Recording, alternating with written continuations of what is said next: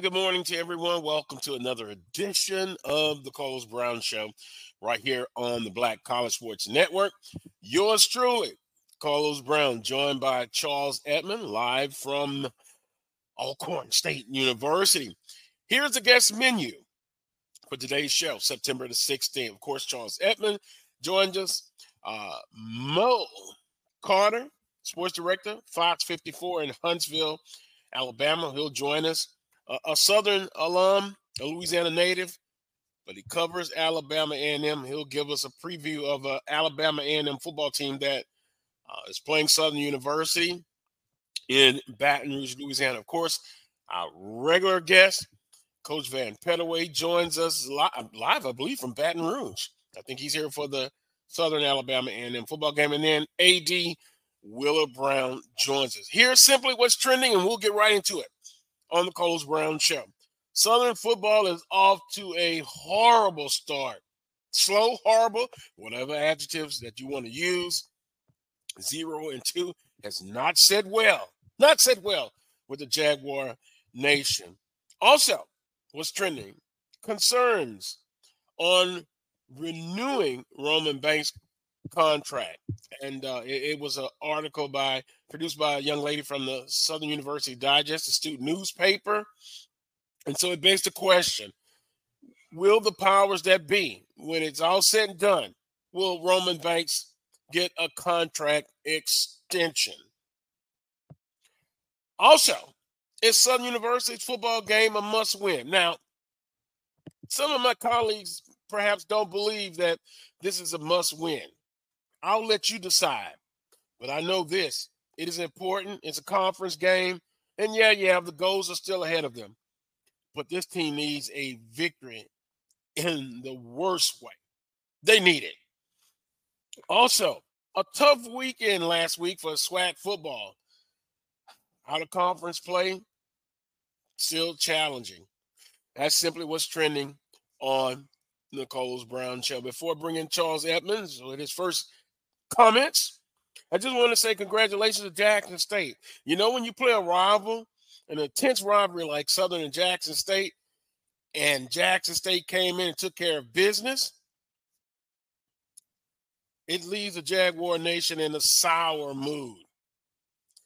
And I understand uh, the frustration of Jaguar Nation. Constructive criticism, everyone needs it. Everyone needs it. But if we kind of just step back and look at it, seven and seven in 14 games with Coach Dooley. Yes, a Western Division championship, albeit some of you say, well, they backed into it. Well, nevertheless, they got to the championship game and they lost to Jackson State. But from what I can gather from some of you in the Jaguar Nation, here's some of the things that stick out to you. Promise the offense that was fast and explosive hadn't had it. 12 points a game so far in the young season. That's 10th in the conference. They share that with a couple other teams, one being Alcorn State.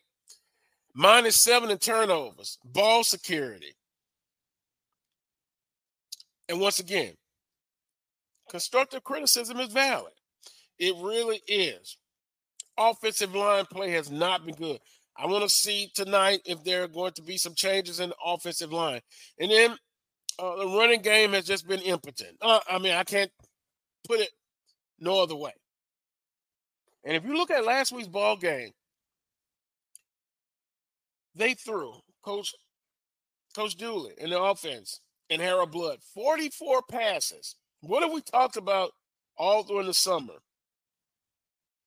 You, you got to have balance in offense, and, and, they have not been able to establish a running game. And, and hopefully, there's going to be some changes in the offensive line. And then, two, they still got to stick with it. If it's not successful early on, the commitment to run the football. Ultimately, the slow start falls on Coach Dooley. He's the CEO. And it begs the question again is tonight game a must win. Congratulations to Jackson State. 27 to 14 over Southern University last week. 0 and 2 on the season. Tonight, Alabama A&M, ESPN Plus at 6 p.m. Charles Edmond, I got my little commentary out of the way. Good morning to you.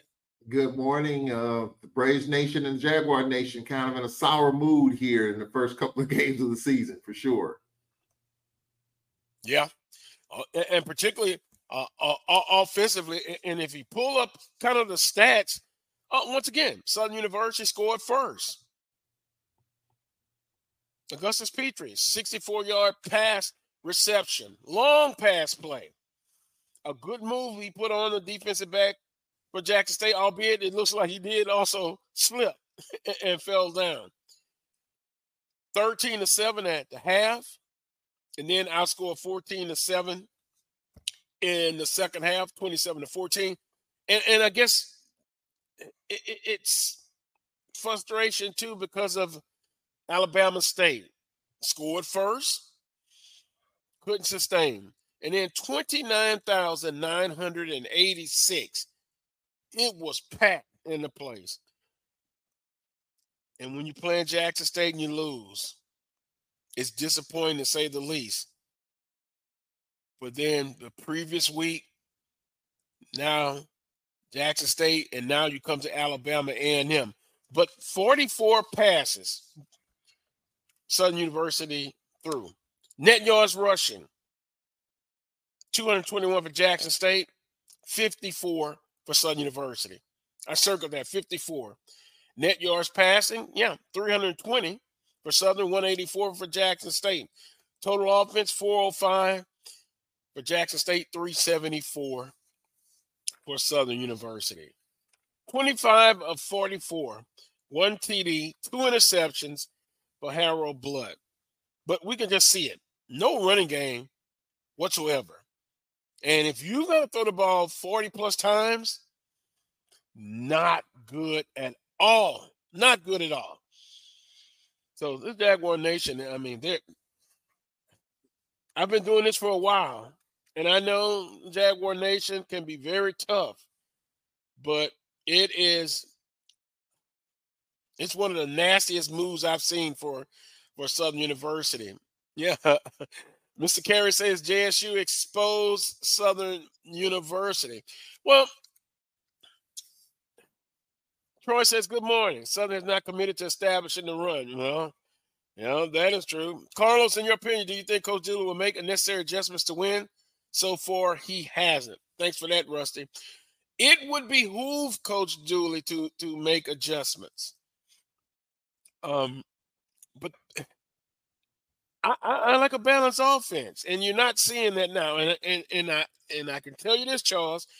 Every other team, until they get better at it, that is the same way they're going to approach Southern's offense.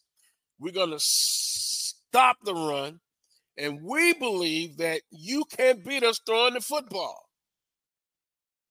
Can adjustments be made? Yes. Sometimes you can't be stubborn, man. So I want to see. I want to see the depth chart will it be it will be some changes in the O line and then quarterback. I'll just put it out there. If Harold Blood struggles with ball security, do you have a short leash? Wow. Interesting, interesting. Yeah, there is a lot to unpack there, Carlos, and you know I think we're kind of in the same boat too, as far as offensive uh, offensive woes are concerned with us, it's throw, it's running. We're running the football, but throwing the football has been a struggle. Don't even have 100 yards passing through the first two games with two quarterbacks, Tyler Macon and Aaron Allen. Aaron Allen will get the start, by the way, in today's game against McNeese later on. But uh, is is this a must-win game for Southern University? Yes. Um, I think as you get into confidence, just the mental aspect, the mental psyche of this game, based on what happened last week. Like you said, 30,000 in the house. You couldn't ask for a better for a better setting. I was looking at some of the pictures and video. Um, I, I, had Jackson to win the game towards the end of the show. I had him winning the game for the very reasons that you spilled out. I think there's still lack of continuity in quarterback play, uh, running the football, lack thereof, uh, not being able to run the football, throwing it all over the yard. Uh, I, I kind of felt like some you know, some adjustments might not be made in this game last week. And I felt that Southern was going to play with a lot of tension and pressure because they were at home. If the game were in Jackson, I probably would have picked Southern to win the game because yes, hmm. I would have picked because because Southern's done that before. Remember, we've been on this show. There have been times in which, as you said, the Jaguar Nation is crucified, whether it's Coach Odums or Dooley, whatever the case, and they come up big on the road. They won at Prairie View. This is in the past now. When their backs are against the wall, playing in hostile environments, they come up big. But at home, and you said it, and I've seen it, and you've seen it. There just seems to be a little bit more tension when you're playing at home, whether it's at Mumford, Heinz Field, the Baby Dome. I kind of felt that, and it happened. So you got Alabama A&M. You got Coach Maynor talking a little bit. I think Jaguars will be a little more relaxed, but if they're one dimensional, it's going to be tough. And mm-hmm. the question is whether or not is Blood the quarterback. At some point, you got to make a decision as you get deeper into this schedule. You have Bama State and Jackson State to figure it out. You got to figure it out after this week, regardless of what happens. If you're going to go with Blood, fine. Just like with us, it's either Aaron Allen or Tyler Macon. Tyler Macon is not 100%. That's why he's not probably not going to play. He hurt his he hurt his ankle uh, last week. So Aaron Allen will get the start. But if Blood is healthy and he's in, ineffective, like you said, with the turnovers, ball security, at what point do you have to make a change with the season on the line? And so, I mean, you hate to say it in week three, but I think Carlos, you hit the nail on the head. I do think it's a must win for Southern University coming off the Bama State and Jackson State wins. I think defensively, and you've talked about it, we were texting back and forth. Is the defense good enough to get off the field Unlike here at Alcorn, where our defense has been outstanding, three interceptions last week. You know, we sacked McNeese 10 times last year when we played them. If we get after the quarterback here, our defense can hold up. But can Southern's defense hold up against Alabama A&M if their offense continues to sputter? So I think different dynamics, but the pressure I think is clearly on Southern to get it done at home because once you get on the road, it's not an easy it's not an easy road, especially if you're behind the chains and behind in the standings. Well, I don't know, Charles. The way I saw Jackson State defense, and they were pretty doggone good. They let's just put it out there. They dominated Southern offense in line. They got a tremendous push. That game in Jackson, I, I, I think it's the same results. I'm sorry. I mean, in, in, the past, yeah, they've had some great games, but the last two times they visited, Veterans Memorial, they came away with a loss. But previously before then, um, JSU defense pretty doggone good, pretty doggone good. I don't know about that, but I'm, I'm putting the question out there: Is it a must win for Southern University? And, and in spite of, uh, we see the two previous games, it, it set a bad precedent as far as the mood of the fans. So, with the quarterback play, just my opinion, ball security are struggling. And, and, and let's put the quarterback in a position to be successful. Let's utilize all the weapons offensively on the uh, tiny end, backs out.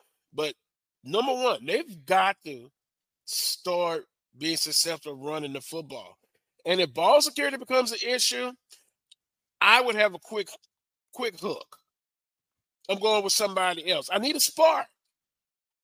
I need a spark. And for Coach Dooley, to be, to be honest, and if you go on social media, and, and, and, I've got to the point now, I can't really read too much of it. It's it, it's so brutal. But again, people have a right to voice their opinion. Let's see now with coaching. Let's see with a little adversity now. Well, a little adversity, a lot of adversity. Let's see how he responds and the staff to this game. You can't get those two previous games back. But starting tonight and going forward, you've got to get it doing, going. You got to get off the fast start. I mean, the defense has played well. The only thing that I've seen is that on third downs, they have not gotten off the field a lot of times. They could be third and long. They just they've got to get off the football field. And then, of course, tackling in space, that's an issue throughout college football.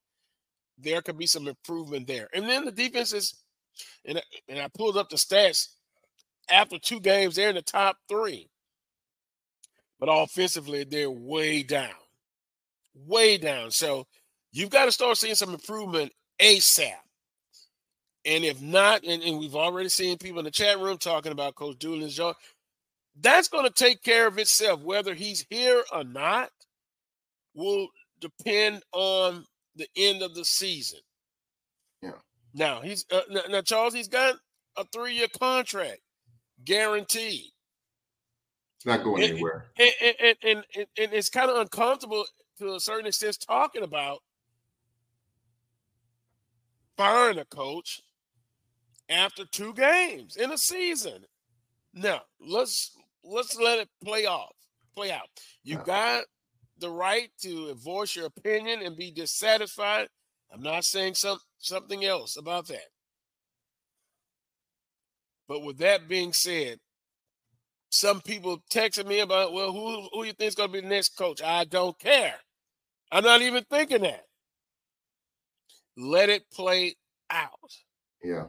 Let it play out the the, the, the rest of the season. Now, if they're not successful tonight, we know what's going to happen.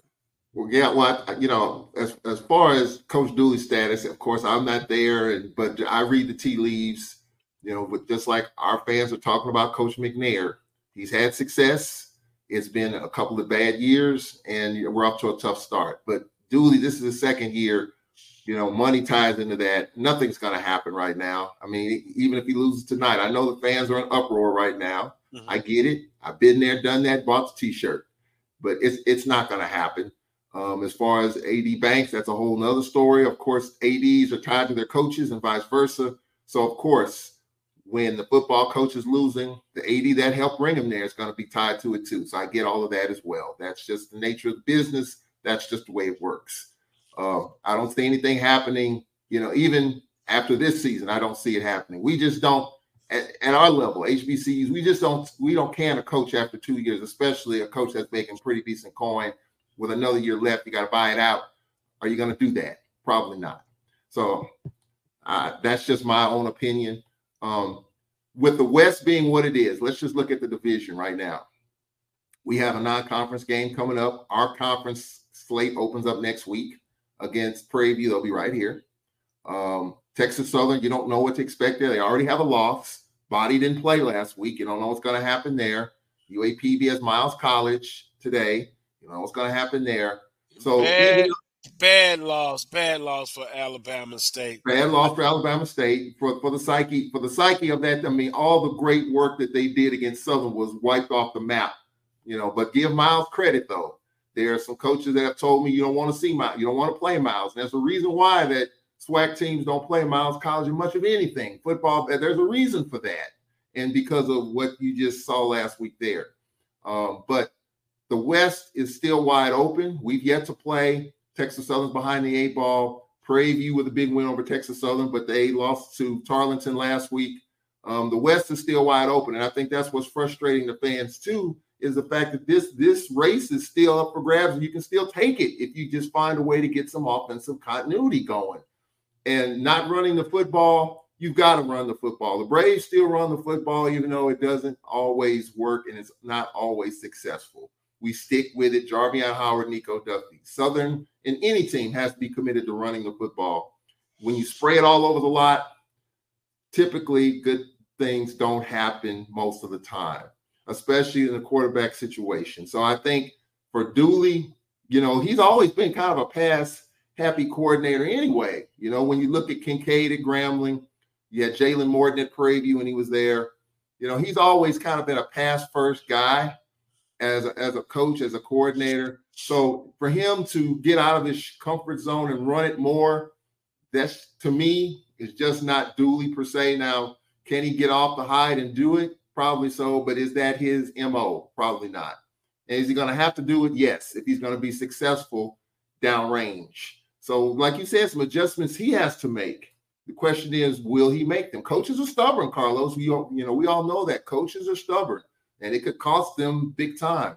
We'll see if Dooley makes those adjustments or not. Yeah, and speaking of the West, well, before we get to the West, after two weeks, it is clear cut.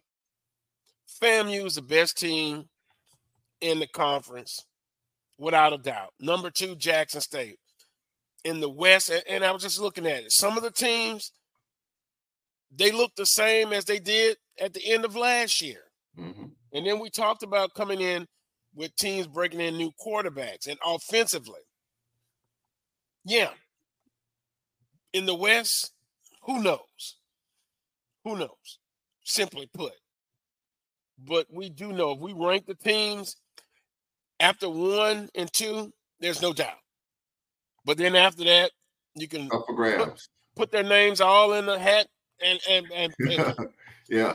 And, and, last week, non-conference games, uh, I, I, I didn't know that um Body didn't play, but 71 to 3.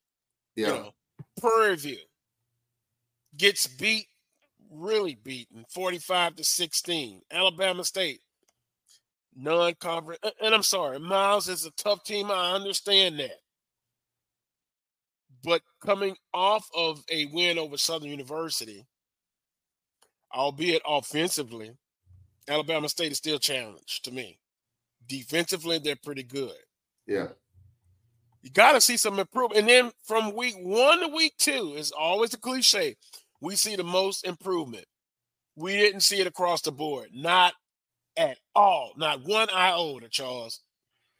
Yeah, I, I, I think for us, I think our defense, if, if there's if I want to speak for Alcorn here a little bit, I think our defense really stood up and you know, with three interceptions last week. So I think our defense improved. But offensively, it's a struggle. special teams was was tough. We gave up two safeties in a game, Carlos, last week against Stephen F.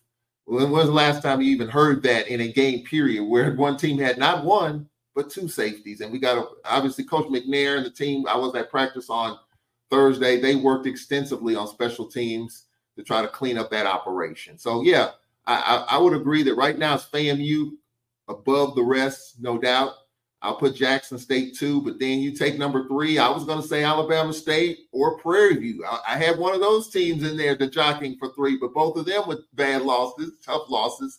So all of them tied. right, three. After two, yeah. Some yeah, it, some worse than others. Yeah, shake shake up the bag for number three through twelve.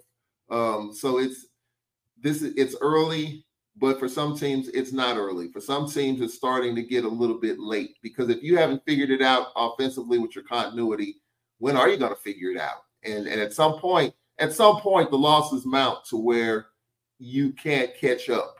And so this is a big game for Southern University just to get the psyche going. And I just saw one of the posts that if, you, they lose tonight, you lose the rest of the fan base. Uh, you know that that's that's frustration. I get it. I respect it. You lose the rest of the fan base, but if you come back and look, I'll say this about Southern. This is just Southern University. You know they typically get off to tough starts. That they they they drop one in September, but then they wind up bouncing back. They win big games in October, in November, and voila, you look up there in the championship game. Now, granted, it's Jackson State.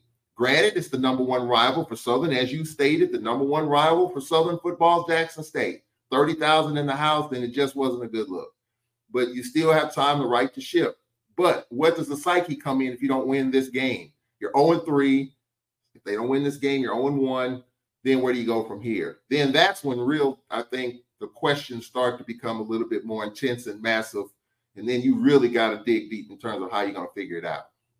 Well, the old saying from the outside looking in, being inside, being in Baton Rouge, tough. Tough. Brutal. And, brutal. Yeah. Brutal. Then some.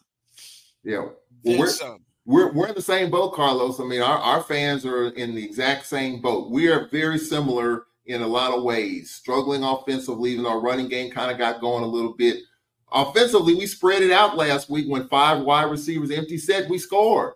And then we kind of went away from that against Stephen F. Maybe we'll get back to that tonight. But our fan bases are, are very similar, not happy. You know, obviously USM was tough, but you know, Stephen F was a game we kind of hung in there. But this McNeese game, they're 0-2. They got $500,000 for playing Florida. They've given up over 100 points, and we got to get our offense going. We had 10 sacks last year against them. They were 15 and 0 against the SWAC historically until we beat them last year. We're at home, our first home game.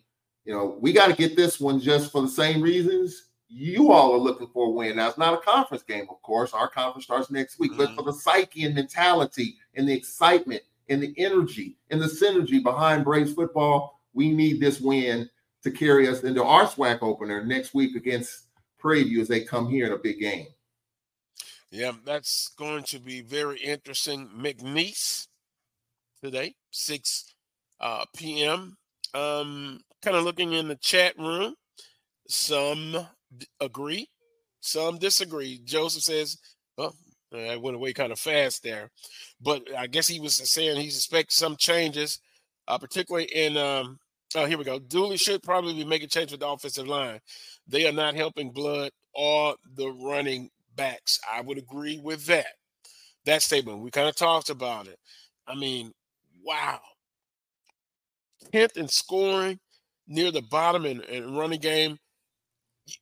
And once again, balance on offense. Charles, you're talking about Alcorn, but they're not passing the ball. And against the elite teams, the good teams, they're going to take away what you do best, and that's running the football. So you're going to have to beat somebody passing consistently. Mm-hmm. Alcorn has to be balanced. Southern has to be balanced. I understand he's, you know, offensive mind, offensive guru. And I think that's what is so frustrating. Yeah. Uh, well, we, uh, we... For, for, for Southern Southern Nation, but but but Charles, I'm sorry, they're going to have to get better. Yeah. You know, what being one dimensional is not good, and that's yeah. and then it's a lot of pressure on your defense. Yes. You'll have to carry the football game each and every week. No, yeah. no. Yeah.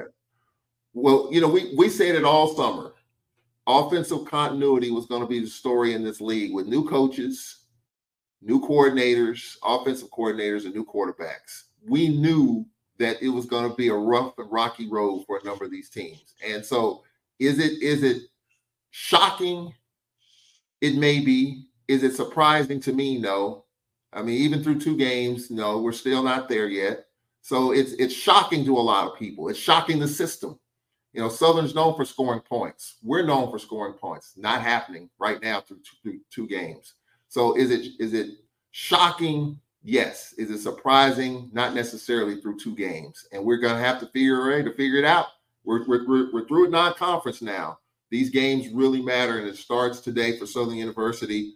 And uh, it's a big game for, for the Jaguars. Again, like I said, in terms of just the balance um, what does Coach Dooley do with this situation? And for us, you know what, what can Aaron Allen carry the day? Can can we we don't even have 100 passing yards Carlos for the first two games offensively. That's that's shocking. That is absolutely shocking for a Braves team that could score the football. Our that's running game got unleashed a little bit last week, and we're going to have to continue that with Jarveon Howard and Nico Duffy and company. Um, Aaron Allen is more of the passing quarterback. He ran a little bit last week he can show that. But we, are clearly going to have to find some offensive stuff against this McNeese team. I do think if we punch them in the mouth a little bit and, and jump on them 21 nothing or whatever, I think our defense can hold up. But can we do that though? That that's the story here, and I'm sure down in the bluff, that's the story there. Well, Willis says we are soft. Uh, he's referring to Southern University. Um, wow. What will a victory do for Southern University? Will it change the psyche and the mindset of the fan base? You still got to support the team, the staff, you know, and, and, and, the players. Adversity has hit early. How do you respond to it? Do you overcome it? These are questions uh, that are yet to be answered going in into tonight. Our, our first guest is coming up, so we'll take a timeout uh, scheduled to join uh, Mo Carter. He's a sports director, Fox 54 in Huntsville, Alabama. I, and I'm going to ask him: Is this a, a a a bittersweet moment, a time to get back home in his native state, a Southern University grad, but also how does he feel emotionally? He played on the football um, under Coach Pete Richardson. How do you feel about uh, this moment? with Southern University struggle? Can Coach Dooley and staff and players rebound? Can they respond to adversity. We shall see. Coming up next, Mo Carter. We'll take a timeout. You're watching the Carlos Brown Show right here on the Black College Sports Network. We shall return. Hey, it's Kaley Cuoco for Priceline. Ready to go to your happy place for a happy price? Well, why didn't you say so? Just download the Priceline app right now and save up to 60% on hotels. So, whether it's Cousin Kevin's Kazoo concert in Kansas City, go Kevin, or Becky's Bachelorette Bash in Bermuda, you never have to miss a trip ever again. So, download the Priceline app today. Your savings are waiting. Go to your happy place for a happy price. Go to your happy price, Priceline. It's never too early to plant the seed, to share the tradition, and instill a sense of pride in your HBCU with your little ones. HBCU Pride and Joy Children's Boutique helps you share your school spirit with a wide selection of adorable kids apparel and accessories officially licensed from your favorite HBCU. Visit hbcupridejoy.com and follow us on all social media at HBCU Pride Joy on Facebook and Twitter. Brian Fulford. AD Drew and I are co-hosts of the BCSN Sports Wrap. We talk about all things related to HBCU athletics, from the games, teams, coaches, and fan interest stories. We cover it all. You can find our shows on Facebook at BCSN Sports Wrap, YouTube at MyJBN Online, and everywhere you listen to podcasts like Anchor, Spotify, Google, and Apple Podcasts. You can also find the show on the Jericho Broadcast Network's app. Make sure to download. We look forward to you joining the conversation and being a part of the show. I'm returning to Clinton Paris, and Tampa's my community. I grew up here, went to school here, and my wife and I make our home here. What makes Tampa special are its people. So when I represent someone injured in my community, it's personal. Call my office and speak to a real lawyer and not some referral service. I will fight the insurance companies to get the settlement that you deserve. At the law office of Clinton Paris, we take the pain out of being hurt. Since 2002, Empowerment Resources Inc., a nonprofit organization, has empowered more than 1,500 youth and adults in Duval and surrounding counties. Through its programs, Journey into Womanhood, Girls Mentoring, Life Skills for Teens, and parenting education coaching. To get involved with programs, volunteer, or donate, visit www.empowermentresourcesinc.org. Follow us on social media, facebook.com forward slash empowerment.resources and instagram.com forward slash empowerment JAX. Let's face it, shopping for insurance can be time consuming. That's why when it comes to your auto, home, and life insurance needs, make things simple and trust the experts at Allstate. They will help you get the coverage that fits your needs while helping you bundle your life, home, and auto policies. Bundling saves you money, sure, but it also saves you time, so you can enjoy the things that matter most even more. Contact me, Tammy Haynes, your local agent, for a free personalized insurance quote. Allstate, are you in good hands? From novice to aficionado, find yourself here. High quality cigars plus personal customer service. Slow Burn is Waco's only mobile cigar lounge, featuring a meticulous, curated collection of premium cigars. Visit our website, www.slowburnwaco.com. That's www.slowburnwaco.com. Man, I'm Welcome. excited, man. We bulldogs and we're ready to bite.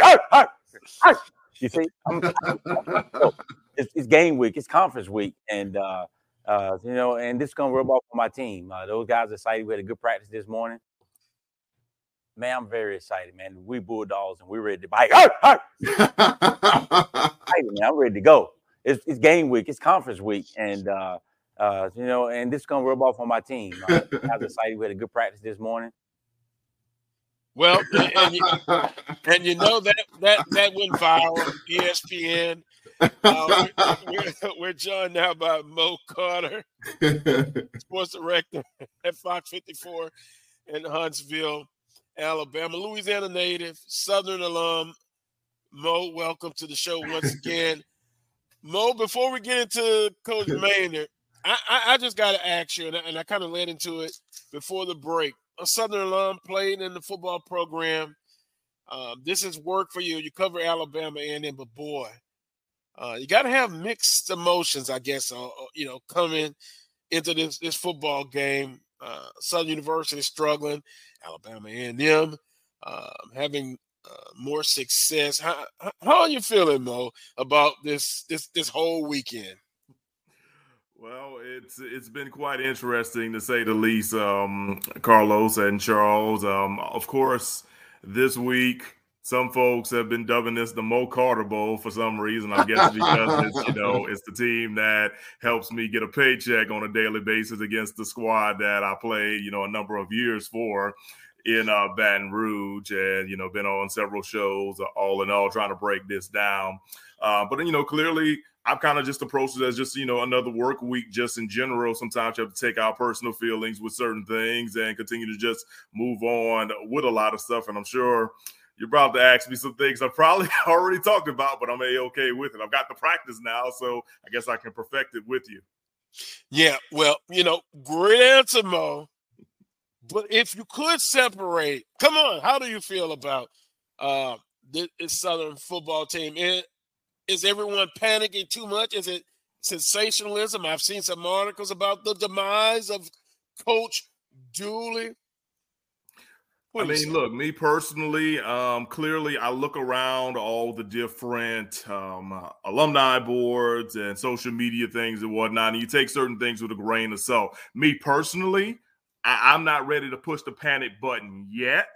But I'll also say that there is a cause for some concern. I'm not pushing mm-hmm. the panic button yet because at the end of the day, Alabama State and Jackson State while those were losses for Southern University, they were also non-conference affairs, meaning that Southern has their entire season in front of them. If they take an L today against Alabama A&M, yeah, it, it continues to hurt the ante, but their season's still in front of them because, um, hey, championships are not won in um, the month of September. And the way the Wild Wild West goes in the SWAC, they still have an opportunity to play themselves back into um, the race and you know try to be the claim to fame with the preseason favorite nod to win the West all in all. So that's why I'm not ready to press the panic button. But at the same time, they need to do some things to kind of um, make the fan base feel a little bit better for one, and then two make themselves feel better and just do some other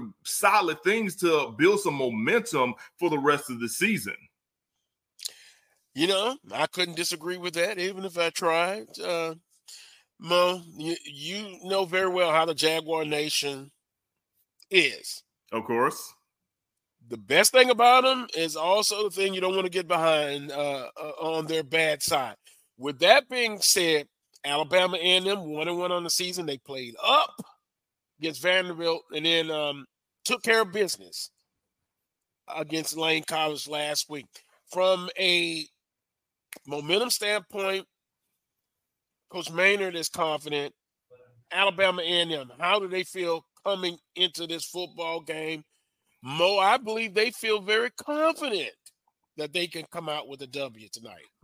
Absolutely. Confidence has been the word on the hill here in uh, Huntsville, Alabama, with the football program. I mean, they were still in the game with Vanderbilt well into the third quarter. It was a one score game at least seven, eight minutes into the third quarter before Vanderbilt really started to pull away. And then last week against Lane, they were handling their own for a little while and then really, really just blew it open, doing simple things last week against Lane. So when you have situations like that, and then you go into the conference opener, things are looking on the positive for Coach Maynard and the Bulldogs, and they feel good where they stand at um, basically in all three phases of the game offensively, defensively, and special teams. And of course, this nice little rant that uh, Coach Maynard has, uh, which has now surpassed 80,000 views on my Twitter.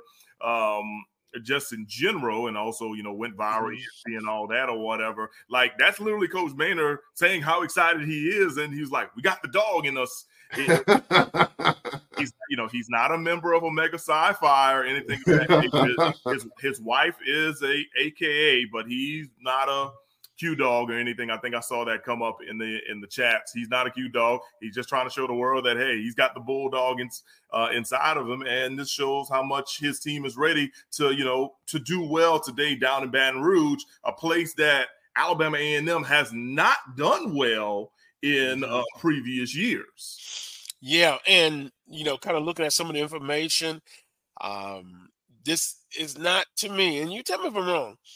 A typical Alabama A&M team, as far as now they're a little bit more physical. They run the football. They've been successful running football, and then defensively, they've been very physical. Coach Dooley talked about, uh, man, he, he may have to go into the archives a little bit to look at this 2023 version of Alabama A&M.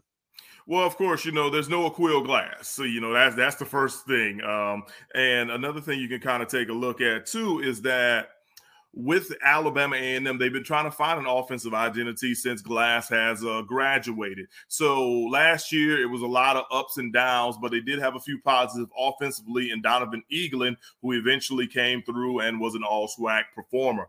This year, Eaglin is joined in the backfield by a couple other guys that'll kind of carry the load, including Ryan Morrow, who ran for almost 200 yards uh, last week against Lane, ended up getting the SWAC Offensive Player of the Week, and also received a national award from the Black College Football Hall of Fame. So yeah, they want to really be more balanced, a little bit more run heavy, and they're going with quarterback Xavier Langford, who at the end of the day, Mhm. he's not going to put up 300 passing yards. He's just a guy that, as long as he plays mistake-free football, they're always going to have a chance. You know, in the past, used to be as long as we got Aquil Glass, we always got a chance. For Langford, it's more like as long as he plays mistake-free football and does, you know, just runs the plays they call, they're going to have a chance with it. And of course, here's another thing to take a look at. Under Kindness Boulware, the uh, defensive coordinator, Alabama A&M has truly improved um, in a vast amount. When you take a look at, you know, yards allowed now thus far this year, and this year also, uh, they've got four sacks on the season, which I know for sure Coach Dooley and his offensive coaches are definitely taking a look at because if A&M already has four sacks, one guy has three of those four sacks, and Southern, I think, has given up nine sacks on the year.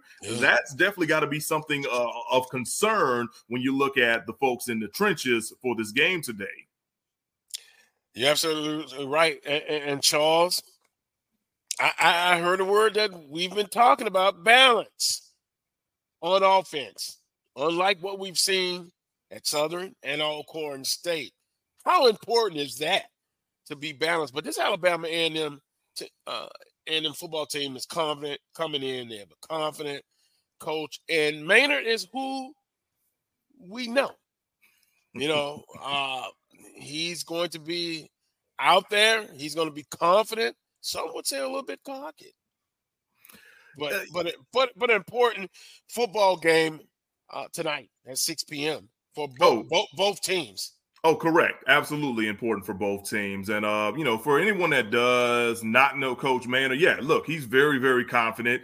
You know, flashes of cockiness or whatever, but also too, he'll tell you, you know, he'll tell you in any way, shape, or form. As a player and now a coach, he has 18 championship rings. You know, whether it's from conference championships or arena bowl championships or um, you know, HBCU national championships. So, you know, he, he he he's got the pedigree, he's got the resume to go with it. Now he's just trying to make his team kind of reflect off of it from there. So, you know, you you have to think about uh, when you have a coach like that, players want to kind of follow their coach. They want to do good things like their coach. And of course, you know, you see all those things, but of course, Coach Con- Connell Maynard, the man, I mean, he, he's a great individual as well. He's um he's a very spiritual guy.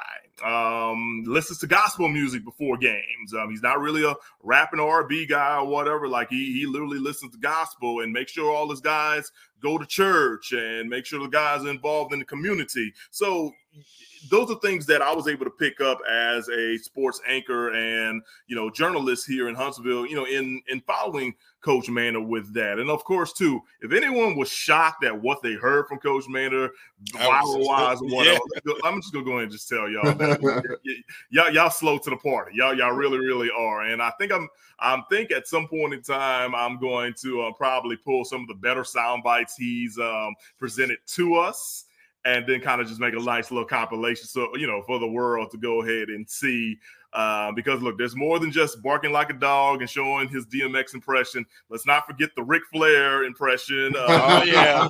in Yeah. game and you know there, there- there's some other things as well but i think i'm gonna go ahead and you know put that together uh, all in all. But as far as like the coach um, kind of reflecting things upon his players, yeah, these guys are feeling uh, quite confident moving forward. You know, can it be a bad thing for Southern? Absolutely. So at the same time, I almost look at it as a former Southern football player to be like, well, look, you know, maybe we need to challenge ourselves a little bit more in, in that sense and situation. Um, I'm really, really looking forward to what this game is going to show um, the Southwestern Athletic Conference foes that aren't playing in this game, what these two teams really, really could do when they get in the conference play. Yeah. Charles? Yeah, um, Mo, I would, I would, in watching Coach Maynard's clips, I wonder does Coach Maynard have a, a career in comedy because he is he he can be really funny at times. Oh, absolutely, man. I mean, he is certainly life of the party, and he you know, he's just a fun person just to be around. Yeah, he he really really is, and you know, anytime he's in front of a camera or has a microphone or whatever, you know, sure he's going to be serious when he needs to be, but he, will drop a joke or two, you know, here and there. Um, I know that you know the Magic City Classic press conferences that you know I've attended every year at the Coca Cola um, plant leading up to games. He's always got one thing to drop um, in in general because he knows sure. Oh, I got a crowd. I, I, need to go ahead and just make sure that these folks um are entertained in, in, yeah. in one way, shape, or form. So yeah. it's always a good situation. And of course, you know, Coach Maynard, he just does a lot of good things all in all. Um, but as far as the fan base, you know, people love him because it's one of those things where I think either you like him or you hate him, and majority of the people that support him truly do like him.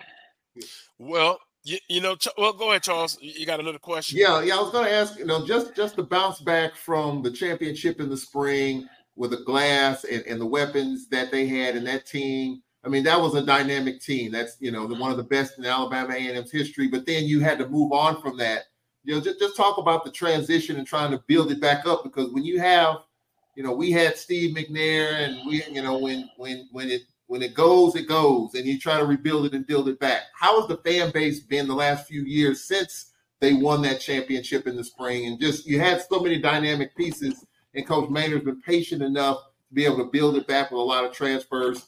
What's what's been that process been like for, for this program to try to get back up there? Well, I know for sure that fall season tickets uh, were definitely up uh, for the first time in a number of years, and of course, um, they weren't able to repeat as you know the SWAC football champions, but they were able to still get you know record numbers and also you know get a lot of people to come in and buy into uh, merchandise and uh, things of that nature. Last year, of course, it was really a transitional era. They didn't win as many games. Um, you know, certain games kind of just got away from them. But you know, the support was definitely always there. And then I got to say this: you get a guy like um, Dr. Paul Bryant, the new athletic director, who comes in and he wants to show support to all of his coaches. You know, from day one. And Coach Maynard has definitely been on board with what Dr. Bryant wants to do, and Dr. Bryant has been on board with Coach Maynard wanted to do. First thing I'll go ahead and say that Dr. Bryant was like, look we got to find a way to just increase facilities, uh, well, improve uh, facilities. So Alabama A&M gets a brand new turf surface. As a matter of fact, um, you know, Dr. Bryant has a previous history of installing turf um, at different places, Grambling. including Grambling. Yeah. So he kind of just took the blueprint from Grambling, and I'm not sure if Grambling's turf is similar to the exact one Alabama A&M has, but I know they have the turf that has the cooling gels inside of them. So every time you walk on the field, it feels like 15 to 20 degrees cooler, and that worked out perfectly for this excessive heat that we had here in the southeast, especially here in Huntsville. And of course, there's some other things that are in the works as well. Um, some blueprints have been finalized for basically an indoor practice facility for the football team, and of course, the basketball facility has um, you know been state of the art um, after its first year in play. There's some other things going. So with football, you know, you get those new pieces and because you get those new pieces, now that helps the recruiting aspects. And now Coach Maynard and them just need to add some more W's, you know, coming up. And you know, clearly they had a pretty decent crowd for uh, the Louis Crews Classic. And I got to add this too: the football team is getting into the community and making um, uh, making connections. One good thing that they were able to do this year is that all students pre-K through 12 in Madison County, Madison City, and other um, uh, closely located school districts, those students are getting in free for every home game this year. Yeah, read that. Yeah.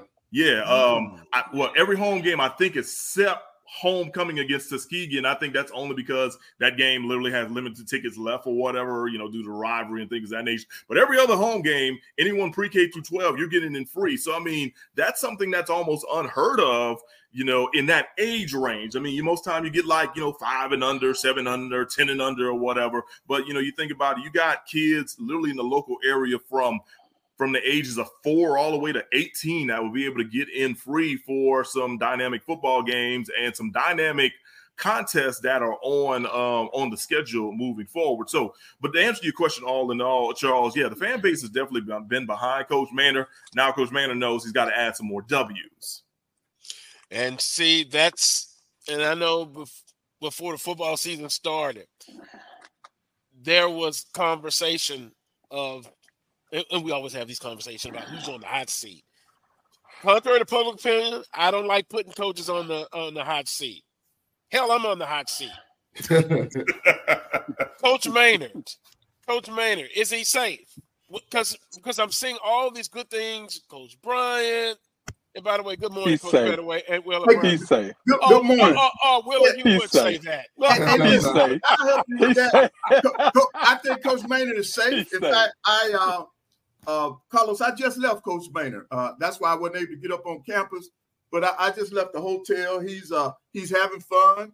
Um he was cracking jokes this morning, so he's relaxed. And uh I you know I messed with him. I said, hey man, the next time you start barking, you better put a little more bass in your voice. I said, Chihuahua than the bulldog. So, but uh, but no, seriously, he, he he's in a good place personally. Um, uh, so mentally he's ready for the game, and he says, "Yeah, yeah, coach, we're ready. You know, we're ready to play." So I'm looking forward to the contest tonight. Well, look, don't beat me up. I got to ask the question. and, and, and Wheeler, shame on you. Um, and also, Carlos, let me go ahead and say this too. So I was about to literally almost say something of that nature as far as him being safe, but considering the fact that Coach Pettaway is a little bit more connected to the athletic department and administration than me, there's your answer right then and there. Yep, yep. He's he's safe, Carlos. He, he's safe. Uh, you know, I, I've been knowing Coach Maynard probably about I'm gonna say 15, maybe close to 20 years now. You know, we're we're both uh, A&T football alums, that sort of thing. And uh, you know, and I know Coach Bryant also. I've been knowing uh, Paul Bryant probably for about mm, 10, 12 years or so. And uh, you know, I I see that they mesh. You Yep. know, I I kind of figured when that match was made that know, that that was a good match for uh, for both parties. And uh, you know, Maynard likes to win. He he's brash, young guy, that sort of thing. And you know, uh, Dr. Bryant likes to win, and uh, he's brash, young guy also. And uh, you know, so I, I think they both see eye to eye. You know, in terms of direction, that sort of thing. Uh, you know, Maynard's going to talk it, and hopefully he's going to walk it like he talks it, ninety nine percent of the time. But you know, there are going to be some times when his mouth going to get his butt in trouble. And, uh, you know, but you, you kind of, you know, you kind of live with that and, you know, roll, roll with the punches and, and kind of keep it moving from there. well, uh, oh, well, we got a question for Coach Pettaway. No, I Oh, I, we- I, I we'll get to didn't.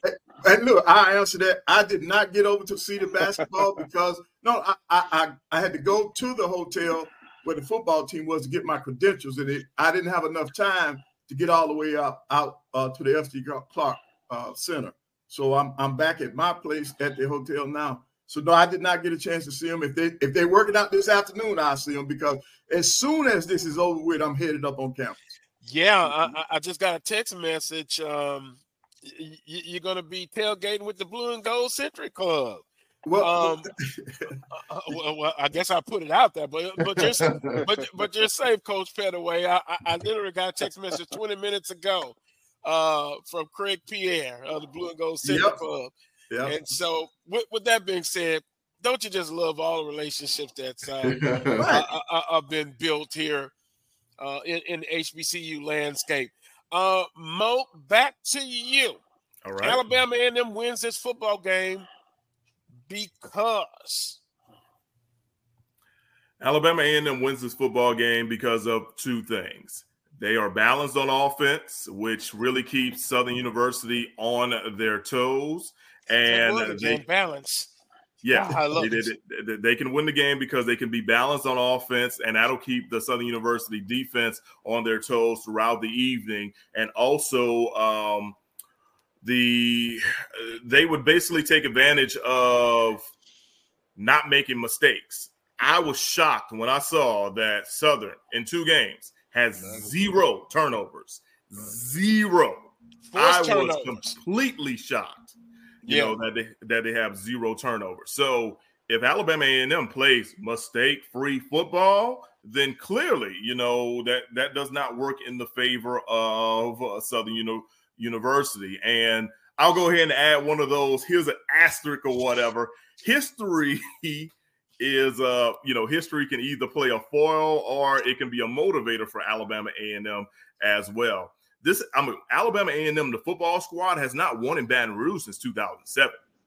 It has been a long, long time. Matter of fact, in this series, they have not won a game since 2012, um, an overtime game in Huntsville, in which uh, Southern uh, missed an extra point, and Alabama A&M uh, got their extra point and ended up winning that. But that 2007 game always step, you know, always sticks with me because I was a junior on that football team. We were the number one ranked team in the Sheridan poll at the time. I think A&M might have been about four or five, but they were the defending SWAC champs. We ended up losing 33 to 28 to them on that yeah. evening, in which I think 13 points off of three turnovers um, went to the Bulldogs and their quarterback Kelsey Luke and that one. So clearly that's one that always like just really, really just sticks out to me. And then they didn't play each other, I think, for about another two or three years. But relatively since then, since they've been going on the road to play in Baton Rouge, it has not been a a good situation for Alabama A&M. So, you know, maybe they want to break the history mold as well with it.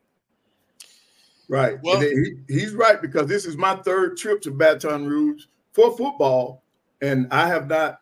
We have not enjoyed a win here yet. Well, I think you guys are very confident today. Your coach is very confident. Yeah. Coach Pettaway is confident. Oh yes. and uh, it, it is an important football game, a conference opener for both teams. Mm-hmm. We will hopefully see an outstanding uh, football game. Mo, I appreciate the time. I know you're busy. Back in your native state, I appreciate the time, sir. Well, uh, Carlos, unfortunately, man, I could not make the trip today. Um, oh, okay, okay. Yeah, I, am back here in Huntsville. I had plans on it, but um, due to some personnel situations um, at our television station, um, I was not able to make the trip today. I'm, you know, I'm a little heartbroken that I couldn't, because you know I like to pull the two for one, all in all. But um, but you know that's that's kind of how things goes. But um, you know, I hope to I hope to be able to make you know make the trip as a fan, you know, for a home game, maybe two in the future uh, coming up. But like I said, I've been looking forward to just seeing this game just in general. So I'll be in the studio tonight, uh, checking everything out. And also, Carlos, I want to add this too. I know you mentioned Alabama A and M. I think Southern can win based off of two things: if they get turnovers and if they can get the rushing attack going. If they get the rushing attack going, then that takes a lot of pressure off of Harold Blood to be trying to throw it almost 40, 50 times as well. So if they can get turnovers and, you know, really have more of a balanced attack themselves, I think that's how the Jags can pull off a victory tonight, too. I that, wanted to make sure I get that in there. That's the key word, balance. That's the key word to, to today. One dimensional offensive football is not good. Southern University a minus seven in turnovers, ball security in two games, and then an anemic. I guess I better not use the word I used earlier as far as the running game, but it's been anemic. And it's got to in, improve because if I'm a defensive coordinator, I'm taking the game plans that I've seen Alabama State, Jackson State use, and I will settle with you beating me passing. I don't think you can beat me passing the ball consistently and that's the way it is. But Mo, appreciate the uh, perspective and outlook. Uh, enjoy the rest of your weekend, and uh, we'll talk again soon, sir. Absolutely, you gentlemen always um, have a great day, and I always appreciate being a part of it. And y'all take care. All right. All right. Take care, Mo. Right. Wow. Alabama A&M yep. 24 to 14 over Southern. I, you, you know, and Wheeler, we're, we're going to get into this topic now about uh, the state of Southern University football. Coach Pettaway, coach, former athlete, coach. Wheeler Brown, a former athlete, administrator. Charles Edmond, this Southern University football team. We often talk about adversity. How do teams respond to adversity? But boy, from a fan perspective, the Jaguar Nation is in a sour mood. Wheeler, you said Coach Dooley knew or should have knew what he was getting into coming mm-hmm. into this football season. Coach Pettaway, have you ever been in a position where expectations are so high and then you get off to a rough start? And then can you overcome it? And yes. what does it take for uh, this team to, to, to overcome those adver- adversity? Well, you start in that locker room. You you have to get to your players to believe that they can overcome the adversity that they're seeing. Uh, they have to be strong. They got to, they have to show a strong front as a group, as an organization. So the, those players and those coaches, everybody that's in those four walls, it starts there. It starts in their minds, them understanding and believing in the coaches and what they're doing. And one of the things I wanted to mention, I don't know the last time I I saw a uh, Coach Dooley coach team only average 12 points a game. You know, they're yes. they're anemic on the off, on the offensive end, and I think uh, that's going to be the big key. But I but I do know Alabama A&M has more balance uh, in their attack than what Southern has shown this thus far. But you got to remember, this is the other thing that I think they need to keep in mind. You don't blow the season up now, even if they lose tonight, because that's just one loss in the conference. Now, because those other two games were just regular season games, so you still have your goals in front of you, and they still they just gotta, hey man, they just gotta buckle up them chin straps and they just gotta bring it. They gotta believe in themselves and they're playing at home. That should give them the edge by playing at home. So they got to be able to do that. And then, like they say, blood can't turn the ball over. He's got to be he's got to be a dual threat, I think. In other words, hmm. somebody's got to show Alabama A&M that they can run the football because if they just rely on the pass, I'm not sure if they can, if they're going to beat the dogs. Wheeler? Well, got to do some things differently. You know, not not get away from who you are or what it is that you're trying to be, but you know, things that you normally do during the week. You know, maybe you want to get away from from those kinds of things and uh, just kind of, I ain't gonna say flip the script, but turn a few things upside down in terms of trying to get that camaraderie, that gelling that you're that that, that you're looking for. You know, I think I said last week, you know, you got to get rid of the noise. You know, and, I, and I'll say that again this week. You know, you can't go by the court of public opinion. You know, you can't be frustrated because the fans are saying this and the fans are saying that. You know, you truly have to circle the wagons as a program, okay, and and really get into these kids' heads, get into their minds, and you know, just let them know. You know, one one mistake is not killing us on this. It's when we compound mistakes that are costing us to not win the ball game. So, you know, at the at the first sign of something bad happening, you know, we have to be able to put that behind us as quickly as possible. You know, get it back on the straight and narrow, get it back on focus, you know, and and and keep things moving. Just seems like right now, Southern's waiting for the ball to drop. You know, they're waiting for mm. something bad to happen. And, you know, anytime you are playing like that, you know, you know that at the first sign of trouble, you know, we're just going to maybe roll over for the rest of the day, or we're going to get into that mindset where today is not our day. And as coaches, they can't allow that to happen. You know, I mean, you you get on whatever mistakes may be made, but you put it in the rearview mirror as quickly as possible. You know, you accent the positive, you pump up the positive, you know, and and you keep them you keep them going from there. But like I said, now's the time to circle the wagon. Yeah. You got to get rid of all that outside noise. Got to get rid of all the naysayers. Got to get rid of all the boo birds, all the other stuff that goes with that. You know, and and I say this for Southern as a program, mm-hmm. not just in terms of the football program. I'm saying it athletically, period.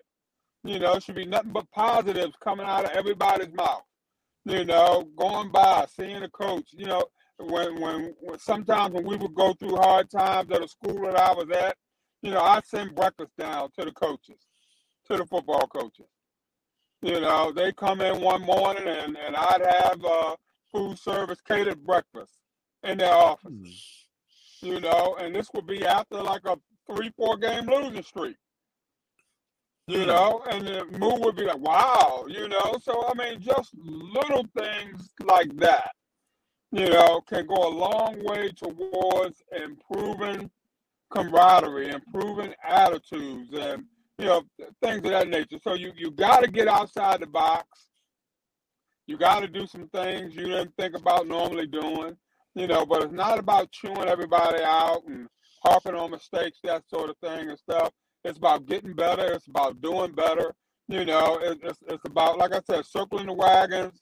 You know, everybody tie their bootstraps up, and, and, let's go get this thing. You know, but the, the seat is hot right now, and uh, I think in every way. You know, there's no fans and buts about that. I don't think Dooley has to worry about his job or anything to that nature.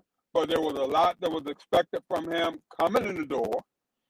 You know, and anytime you don't rise to those expectations coming in the door, you know, people have a tendency to get off that wagon real, real fast. And I always tell folks, you know, get off the wagon while it's moving slow. You know, so that way when we speed up and get the rolling, you won't hurt yourself trying to get off. you know, so go ahead step, step off now you know, go ahead and step off now while, while it's over slow. And, uh, you know, because we getting ready to crank this thing up. You know, and then uh, uh, uh, Carlos, they, they, just need to they just need to roll from there. You know, but it's a total it's a total departmental attitude. Yeah. That's got to be in place. You know, and it starts at the top. Yeah. You know, yeah. it's and I'm not asking anybody to do anything out of the norm or out of focus and I don't want to hear a big rah rah speech from somebody I've never heard from and all that sort of thing. That's that's not what I'm saying. But those coaches need to know those little subtle things in terms of administration being in the corner, that sort of thing. Coaches need to know that that administration is firmly behind them, and I know Coach Banks is. There's no doubt about that. You know, and uh, but they need to they need to know that they need to feel that. You know, they they need to understand that you know, we still got we got people in our corner, you know, and and they need to try to keep it moving from there. Yeah, yeah, and I think Coach Dooley has been in this long enough. He, he he knows how to right the ship, and I think like on on the weekly press conference, yeah, he, you know, he accepted responsibility of where uh, the, the Jaguars are. And he says, Hey, it's my responsibility to get this thing turned around, and they're going to do it. So anytime that you hear the, the head man taking ownership of what's happening with the program, then that means those other people they got to fall in line. Those assistant coaches, and like uh, Mr. Brown said, that everybody needs to be on the positive tip. You you don't you don't need that negativity, and that's what those assistant coaches have to preach. And I guarantee that's what Coach Dooley is preaching. But uh, the bulldog in me says that we want that to start tomorrow. You know, let, let, let, them, let, them, find their groove tomorrow. well, wait, wait, I have to I have to agree with you, Coach Pettaway. My comment was kind of what what you were just. I, I saw Coach Dooley's press conference the other day too, and he looked very calm, yep. very poised, very professional. He always looks like, the same to me. He doesn't, you know. Well, I mean, I mean yeah, he doesn't. He doesn't pan. He's not a panicky type coach. He's not a rah rah type coach, and so that's kind of what you want in this situation.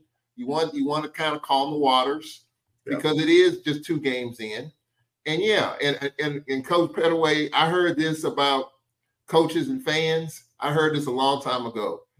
They said if if you're coaching for the fans, you're gonna be a fan. That yep. means you're gonna be sitting in the stands. That means you're gonna be yep. without a job. That's right. That's right. so, so the reality is, Coach Dooley, obviously, I think he still believes in, in what he's doing. And look, this was a this was a tough loss, you know, and, and as as the previous guest said, you know, this is his first game that counts. And everything is still in front of you. I looked at Southern schedule last year, Carlos. They lost to Texas Southern in Arlington, then reeled off, I think, three straight. You know, they reeled off three straight and got back on track. So, mm-hmm. Yes, they play Jackson State, they play Bama State. Two games against conference teams that you kind of see where you are. Now you're opening up against uh, uh, Alabama A&M team that's very confident. I think Southern has to be confident at home, and I think that's you know Southern has played from in front the last two games, right? They led first, so mm-hmm. they've jumped out fast. Can they do that again? And if they fall behind early, let's say Alabama A&M jumps out seven nothing, is it going to be uh oh here we go? And that's what you don't want because if it's seven nothing, then it could be 14 nothing and 17 nothing, and then game's probably over at that point because now all of a sudden it's here we go again. And then you stumble and that's it. So I, I do think for Southern University, I do think they need to start fast. I do think they need to continue the continuity if they can, and especially running the football. To me, Carlos, there's only one team in this league that stays with the run when it doesn't work. It's right here. Alcorn State University. They stick with the run even when it's not working. But not every team does that. Not every team is patient enough. And I think for Coach Dooley, he has to do that. You can't throw it 50 times a game. You're not Patrick Mahomes. You can't sling it all over the yard like that and expect to win. Even for Patrick Mahomes, it, it, it's a struggle a lot of times. Southern has to run the football, I think, to settle this game down early at home. Right. Now, now uh, Charles, one of the things that I'm going to be looking at I'm going to be looking at A&M's first offensive possession because in their first two games, they've scored on their first offensive possession in both games against mm. Vanderbilt. And then last week, uh, when they played uh, Lane, they did the same thing. So I'm going to be tuned in to see how effective they are on their first possession. That's an interesting, interesting stat. And I'll still go back and harp on, you know, yeah, running the football, we've talked about it. It's important. You've got to say, what what what have we talked about so far? Being balanced. Mo talked about Alabama. The teams that are not balanced, you can look and see they're not successful. Now, yeah, I, I want to run the football, but I also need to be able to pass and have success doing that. So the teams that have, have been one dimensional, albeit early, you see what their record is. So, and then back to the fans. We we all know fans are emotional. Hell, I'm part fan too. so, you know, you want you still want to keep them happy though. You know, because if you don't, I think you have to have a balance again. Coaching, they're doing all that they can. The players are doing what they can, they can do. They're improving. The fan base, yeah, they're going to be angry. They're going to be upset. And I think if you look at each fan base, if they started out 0 2, they will feel the same way. So I, I don't want to cut off the fans' participation and voicing their opinion.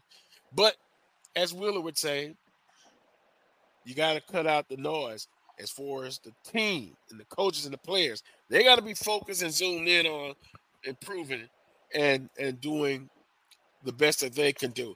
Let me um turn the conversation a little bit here. There was, a, and I read the article. It was an article in the Southern Digest. I think I shared it with Will. I didn't share it with mm-hmm. Vann Pettaway. Um, and Coach Banks now is making the uh, the rounds on um, different platforms. Concerns, basically, and I put it in a nutshell. Concerns on renewing Roman Banks' contract, and I think it was brought up on the show already. Uh, AD is tied to how well that the, the sports teams are doing. Um, they have a lot of other things that they're in charge of, uh, help uh, putting a staff together, uh, working with that staff, and having success. Commissioner uh, trophy, the best overall athletic sports program. Simply, the writer expresses a concern that Coach Banks' extension is coming up, and they should basically take a hard, long look at, at it And then she goes on to specifically say certain things that I guess she didn't approve on with Coach Banks. I've had Coach Banks on this show several times. He's been transparent. He's come on, and, and that's that's a good thing. Ultimately, I, I think you can't just totally tie him in with the success or not success of the football program. But overall, the buck stops Wheeler, whether right or wrong, uh-huh. with coaches and the person that's over the athletic department. And mind you, the athletic department and the CEO of the athletic department, he has to answer to supervisors above him. So it's a what's what a balance again to get all things done. With that being said, I'll start with you, Wheeler, and then I come to Coach and Charles, and I'll I'll give my Okay. uh, my my perspective on it. Should Southern University renew Roman Banks extension when it's time? From the outside looking in, uh, Carlos, I say yes. Mm, Okay. And I say yes because uh, number one, you took a coach and pretty much made him an administrator. Okay. Uh, coach Banks, you know, coach basketball, as you guys know, for years and years, and has developed the skills necessary to become a more than adequate administrator. So he, he's homegrown, as I like to look at it, in terms of the southern landscape and mm-hmm. everything else that goes along with that. Okay. Having said that, you know, we know Carlos, and and you know, excuse me if I elaborate on this. We know that for a lot of our fan bases, there really only three sports that they care about. Let's call it spade a spade. It's football, it's men's and women's basketball. Now, which is your pretty much your revenue sport. Now we know, you know, you'll have a faction that loves baseball, that loves soccer, that loves volleyball, that sort of thing. But at the end of the day, most of your departments are graded on that fact. They're graded on how well football does. They're graded on how well men's and women's basketball does. You know, you take a program, and I'm gonna throw Alabama State in the mix. They probably have won seven out of the last ten commissioner cups. Mm-hmm. Okay, but nothing in football and men's and women's basketball. In the world that we are living in, even with all that success right now, Alabama State becomes an afterthought. They really and truly do because they're not successful at the three platforms that mean the most in the eyes of fans and the world at large, that sort of thing. Oh, wait a minute, wait a minute, We- wait a minute, Wheeler. They now I, I I will say they've been successful in baseball. Okay, yeah, they've been successful in baseball and Mhm. volleyball and tennis. Track and field, and- cross country. But track but your and field, point cross is, country. I mean, the list goes on and on. You But- know, they've also they've also been right up there in terms of GPA, in terms of uh, uh, uh, graduation rates, and you know the whole nine yards with that. but you know, but I you know a don't but's see coming. them. you don't see, you don't see them getting their just due Mhm. for having probably, arguably, the best overall athletic program in the conference. It's almost like they're they're an afterthought. You know, so I mean, and and to me that's that's not fair at all. Mm-hmm. It's not. The AD needs to be judged on all cylinders, not just your top three sports. You know, so I would have to look at, you know, where Southern is in terms of the all sports. Know, if they're in the upper third of the conference every year, that's what I want. Now the the the, the tick about that is that when you got an eighteen million dollar budget, which is the top of the food chain in the SWAC, you know, then there's certain expectations I think that go along with that. Hmm. And so I think I think people are more peeved or pissed when they look at the fact that hmm, Southern's got the largest budget in the SWAC, but we can't win, you know, in football and you know that that sort of thing. So I, I think I think the criticisms come pretty much from that aspect. But I believe Coach Banks is deserving of you know an, an extension. I think he's got things moving in in the right direction. At some point in time, uh, he's got to self-evaluate and see where some of these other sports are and whether or not he needs to make some changes. And you know some of the, the, the coaches of some of the other sports that are quote unquote underperforming uh you know looking at scholarships and all that sort of thing seems like you guys are fully funded in that area. You know i don't know what the recruiting budgets are things of that nature. I'm sure everybody could use a few more dollars that sort of thing but you know when you got the reputation of having the largest budget in the SWAC, then there's a certain amount of pressure that comes along with that. You know, that, that young lady that did the uh, article, you know, she talked about the lack of quote unquote transparency or information coming out of the department, that sort of thing. I would say look at the university overall. Okay, the athletic department's informational flow a lot of times is in line with the flow of information from the university. Hmm. You know, it's not going to be where the athletic director is going to be out there uh, uh, talking every five minutes, that sort of thing. If your president is not doing the same, you know, his his mode of communication is going to be in line with the university's mode of communication overall.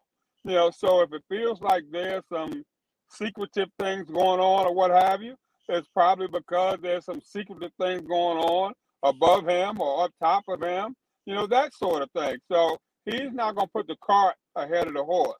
So I think people need to look at the entire uh, hierarchy before they look at the trickle down to where to where Coach Banks is when when it comes to that area. And I'm sorry that I took up everybody's time. Yeah, but okay, I I agree with uh, Mr. Brown. I think uh, AD Banks should get an extension, and I don't understand. Now, to me, he's been transparent. I, I can recall uh, mm-hmm. a couple of weeks ago he came on and he was talk. He told us all about some of the different projects that was going on. Something that's in the back of my my mind. It, it was something something had to be reevaluated because they found some structural damage that locker they didn't room. know about in something. Oh yeah, yeah I think that room. was the locker room. Right, right. Mm-hmm. So from that perspective, I, I, I think to me now, from what I've heard from him over the years, he has been transparent. I, I, unless unless I'm missing something. But I, you know, when I hear him talk, and, and I'm not even a, I'm not a part of Jaguar Nation, but I understand what's going on at Southern because of the details that he gives, the reports that that he puts out there. So I, I just think that every every team in this league wants to win that commissioner's cup but only one team is going to get it, and one school is going to get it. So, the Southern fans they just have to be patient, and and I guess that that's the wrong thing to say to, to the Jaguar Nation. Be patient because you all just don't have that. They're not looking for that. They they don't care about patience. They this is a microwave society. They want instant gratification now. But I think if they just be patient, I think AD Banks has already shown that he knows what to do, knows how to do it, and to me, he's helping all of his sports. And I think that's the biggest thing that I would I always wanted to see in, a, in, in, an athletic director. I wanted to see an athletic director that didn't just put all the marbles in football and basketball. Make sure that the other sports, because the, you can win. Do you know that you can win a football championship and a basketball championship? You still can't win that trophy. Yep, you can't win wrong. Mm-hmm. Right. Mm-hmm. You got those those other sports, the Olympic, those other sports have to be have to have a commitment. You got to make a commitment to those other sports if you want to try to win that that uh, that trophy. But now the other thing that we got to think about too, what determines the success of an athletic program? Mm. Winning the hmm. Commissioner's Cup, that's not to me, that's not the only criteria for success. Graduation rates. Right, right. There's there are a bunch of things that that come into play to run a successful program. And I think at Southern, I think you're seeing that. I think I think that I think that at Southern, those things are actually happening. And I hope that they uh I hope that their fans would just give him a chance. The administration need to look and know that they need to uh renew his contract. He deserves it, in my opinion. Um, for me, Carlos, I've been a Roman Banks fan for years. And you know, the judgment of a person is what you do in the tough times. If you recall, Southern Athletics was going through a tough time with the certification of student athletes, however many years ago that was. Mm-hmm. Roman Banks was leading the charge then, and he probably could have walked out the door, was pushed out the door then. But he stood tall, he was transparent about what was going on, and he got Southern on the other side of that. That's what won him as far as Charles Edmond is concerned. So for me, Roman Banks, I do think he deserves uh, he deserves another contract. Right. As far as transparency is concerned, Southern University, like every other school in this league except Bethune Cookman, is what? A public institution. Right. Salaries, budgets are public record. Yeah. You can find out in the salary and the athletic budget of every school in this league except Bethune Cookman. I work for a public institution. My salary is public record. Our station budget is public record. So you can get the information if you really want to get it as far as lack of transparency. They may not tell you, but the information is out there. It's on paper. You got to work to get it in some cases, but it's still available. But I think Roman Banks has been very good for Southern Athletics, in my opinion. I think in this conference, ADs are tied to the success or failure of football coaches. So if if Dooley is not successful, unfortunately, or fair or unfair, he's going to be Dooley's going to be tied to that. And so we have a situation in this conference right now. You got Texas Southern. You got Dr. Kevin Granger. The football program's trying to elevate, you know, and so in another year or two, if body in that program doesn't elevate, what happens with the football program? What happens with McKinney? They're going to have a new president coming in there. So ADs are tied to football coaches and vice versa in this conference. Wheeler Brown said it. It is three sports. But if football does not win, and if an AD is in charge of hiring a football coach and that coach fails, he or she is responsible for hiring another coach and that coach fails, ultimately the AD is going to be shown the door. You're only going to get a couple of cracks at it. There's too much money, too many scholarships, too much out mm-hmm. there. So the mm-hmm. success of the if Southern was 2 and 0 instead of 0 and 2, we wouldn't have this conversation about about Roman Banks. But they are 0 and 2, so therefore Dooley and Banks are tied together. And so to me, I think Roman Banks deserves another contract. And they've added some sports as he's talked about on this show, and he's very transparent. You know, he talked about the locker room project, right? He said another five hundred thousand dollars is needed because of some other issues, and he was very brutal. And I, what stood out to me in that interview, he said, "Look, bake sales and crawfish sales and catfish plates sales, that's okay, but we need some heavy hitters to come forward to help make that project go." And so that's very that's very transparent to me because I don't know if a lot of ads would have come out and said it like that, but I see it, and he's very honest and, and transparent about that. So to me, to answer the question, I think Roman Banks deserves another contract. Just got to steady the ship. If Southern football wins today, you won't hear Roman Banks' name mentioned. But if he loses, Yeah, you would. You, you, yeah, you, you, you would, Charles, because I, and I'm not trying to be funny. I'm serious here. Um, there's a segment that did not even want Coach Dooley. Wow. Um, I, I think someone brought it up. I think Wheeler last week. You talked about the uh, Mhm. stars. You'd be amazed at some of the names that are being thrown out already. The star coaches. Ed Who's Reed. got the? Pu- I'm not. Gonna, I'm, I'm not going to say that name. I'm not, I'm not going to say it. Ray Ray Lewis. I'm not going to say that name. No, and by the way, I hadn't heard that one. But but to me, once again, here we go. Five, four, three, two, one. I'm all in for the guys who want an opportunity, that are hungry, that are young, are innovative, and they don't have that million dollar name. Give them an opportunity if the time comes. I'm literally about to puke when I hear about, well, get rid of this one and bring in the star. Damn it, no. That's just my opinion. I'm always fight for the guy who who has paid the price. Coach Pettaway, you always talk about somebody. If if you never give them a shot, right? I don't have the name. So you mean to tell me I'll never be able to transcend and get things done because I don't have the star name? And hell, some of these people, those names, did not even sniff an HBCU. Mm-hmm. But here we go. We're going to give them the opportunity when they didn't do a doggone thing. Right. I mean, now, now, now granted, some may have took an official visit, but we got to take care of our own. I agree. I And- agree. That that that that's been me, Carlos. And I'm gonna tell you something. You hit the nail on the head because I had that same conversation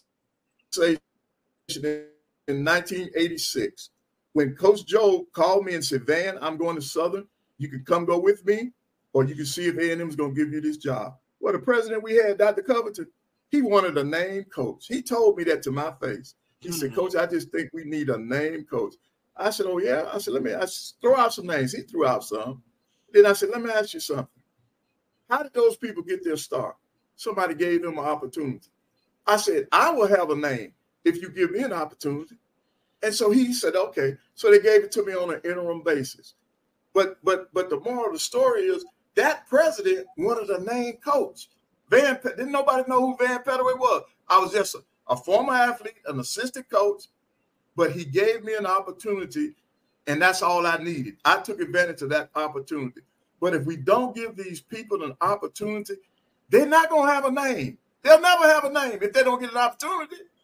And, I, and I'll tell you, and I'll tell you, Carlos, and I, I'll tell you, Carlos, and, and Coach Pettaway, most of the people who are screaming, hire the star, hire the star, have never been at the back of that line trying to work themselves up to the level that we all trying to achieve to. They've never been in the back of that line, Carlos, and hmm. had people leapfrog over them Right. that Yep. were not as qualified, that had not paid their dues, that had not put in the time, the blood, sweat, and tears in terms of trying to reach that very same level that some people are just walking in the door and they've been anointed, you know, the next savior of this or, or the next savior of that. You know, so that that really, oh man, that gets under my skin when when when when people start talking in that manner. You know, do you know of all the uh, uh, football coaches throughout America that have worked their way up through junior high school, high school, uh, a graduate assistant in college, going to fetch coffee and donuts for the head coach, and all working their way up the ladder to try to get an opportunity, you know, to become a head coach, or somebody who just steps in the door and say, "Hey, I'm here." You know, I played 20 years in the NFL and I'm in the Hall of Fame. Give me the job. I'm worthy. You know, I mean, hmm. it's just, you know, it, it's it's it's just something about that, Carlos. But like I said, most of the people who are screaming for that to take place are people who've never been in that back of that line, people who've never had to toil, you know, coming up, you know, through the through the ranks, that sort of thing. Never had to get their fingers dirty and all that sort of thing. They just see what's happening out there and look at the press clippings and all that sort of thing. That can happen at my school. You know, where we see that the likelihood of that happening at your school is like slim and none. Yeah. Well, and, and, and they and they couldn't they couldn't go to their respective universities where they matriculated through. Some got a degree, some didn't, but most Right. did. You, you don't get a shot there. But or you could or you could come down to HBCU because they're they're so forgiving. Mhm. Yeah. But anyway, I, I, I, I- I'll get off of that. But uh, uh, to the point, Charles, and sorry to uh, interrupt you, but there, there, there's a faction, and you just got to just be simple and plain with it. Did not want him, and now with this going on and what's happening, they're even louder. They're chirping and chirping. And guess what? I don't care if I have to stand by myself. I'm still supporting the coach, the AD as is until otherwise. And guess what? If they fail to succeed, it'll be because or they didn't do something, but at least I'm still going to support them Yeah. and, and the players. Am I disappointed? Mm-hmm. Yeah. yeah, I'm disappointed. Zero and two, but guess what? I just can't give up. I just can't do it. I can't give up on them. No. And, and, and, and it's just, just the way it is. But um, I remember Coach Pete Richard told me the best thing about the Jaguar Nation is also the most disappointing. They'll love you to death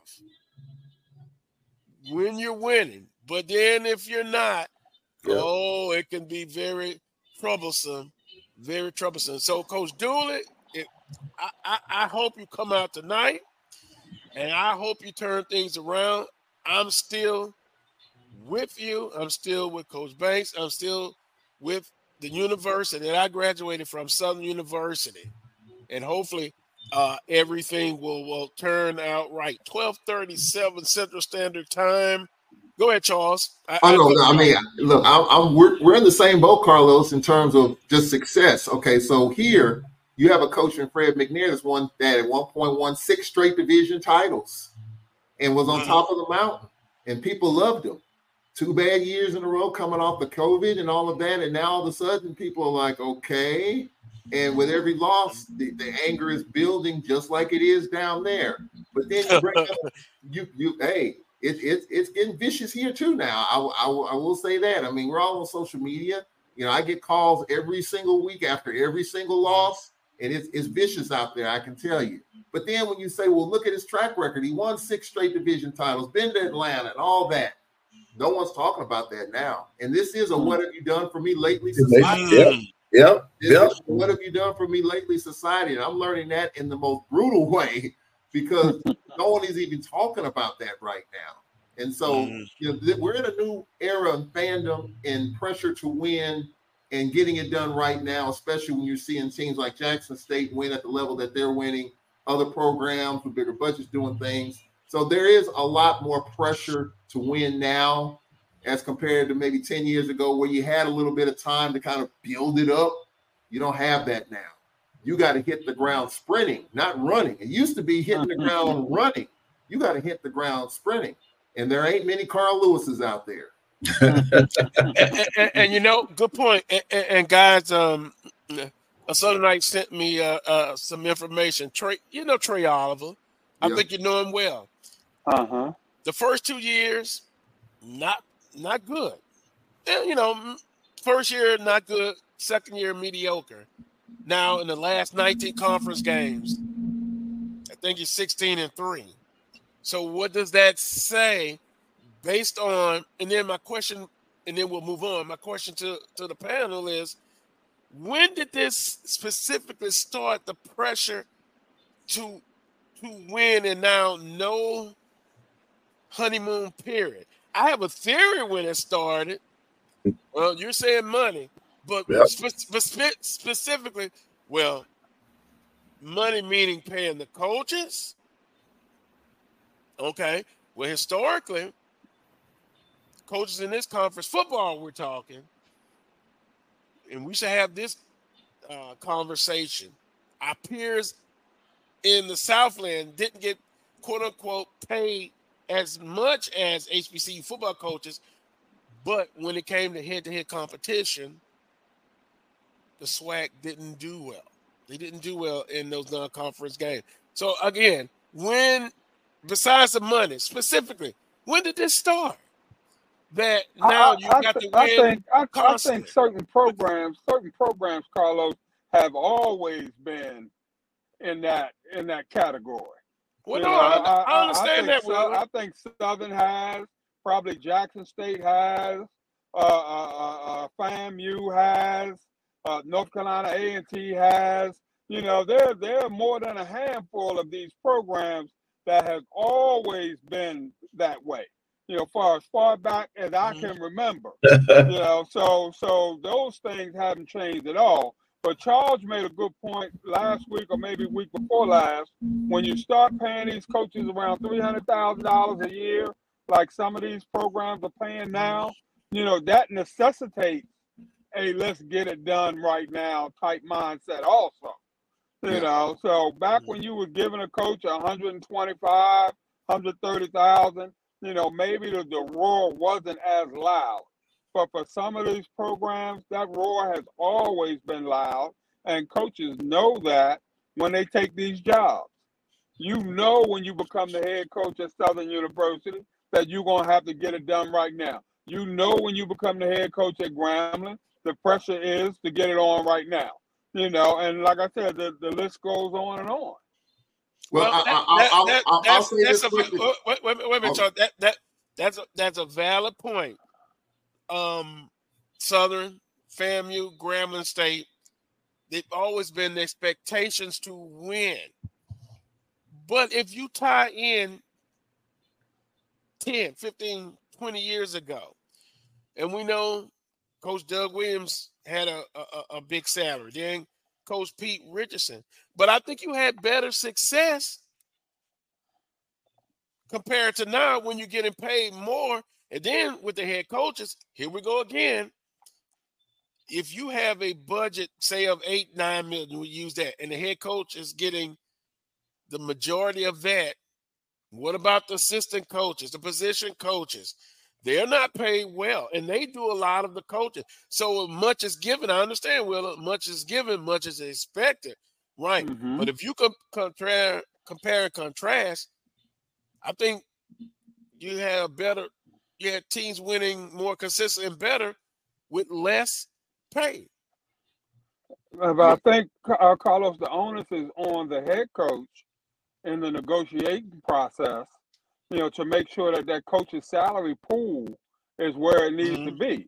That's all. That's all of that process. I think uh, uh, a lot of times coaches, when I've sat in on uh, negotiations, things of that nature, they want at least uh, a double in the in the coaching pool what the uh, head coach is making, or at least close to that close to that number.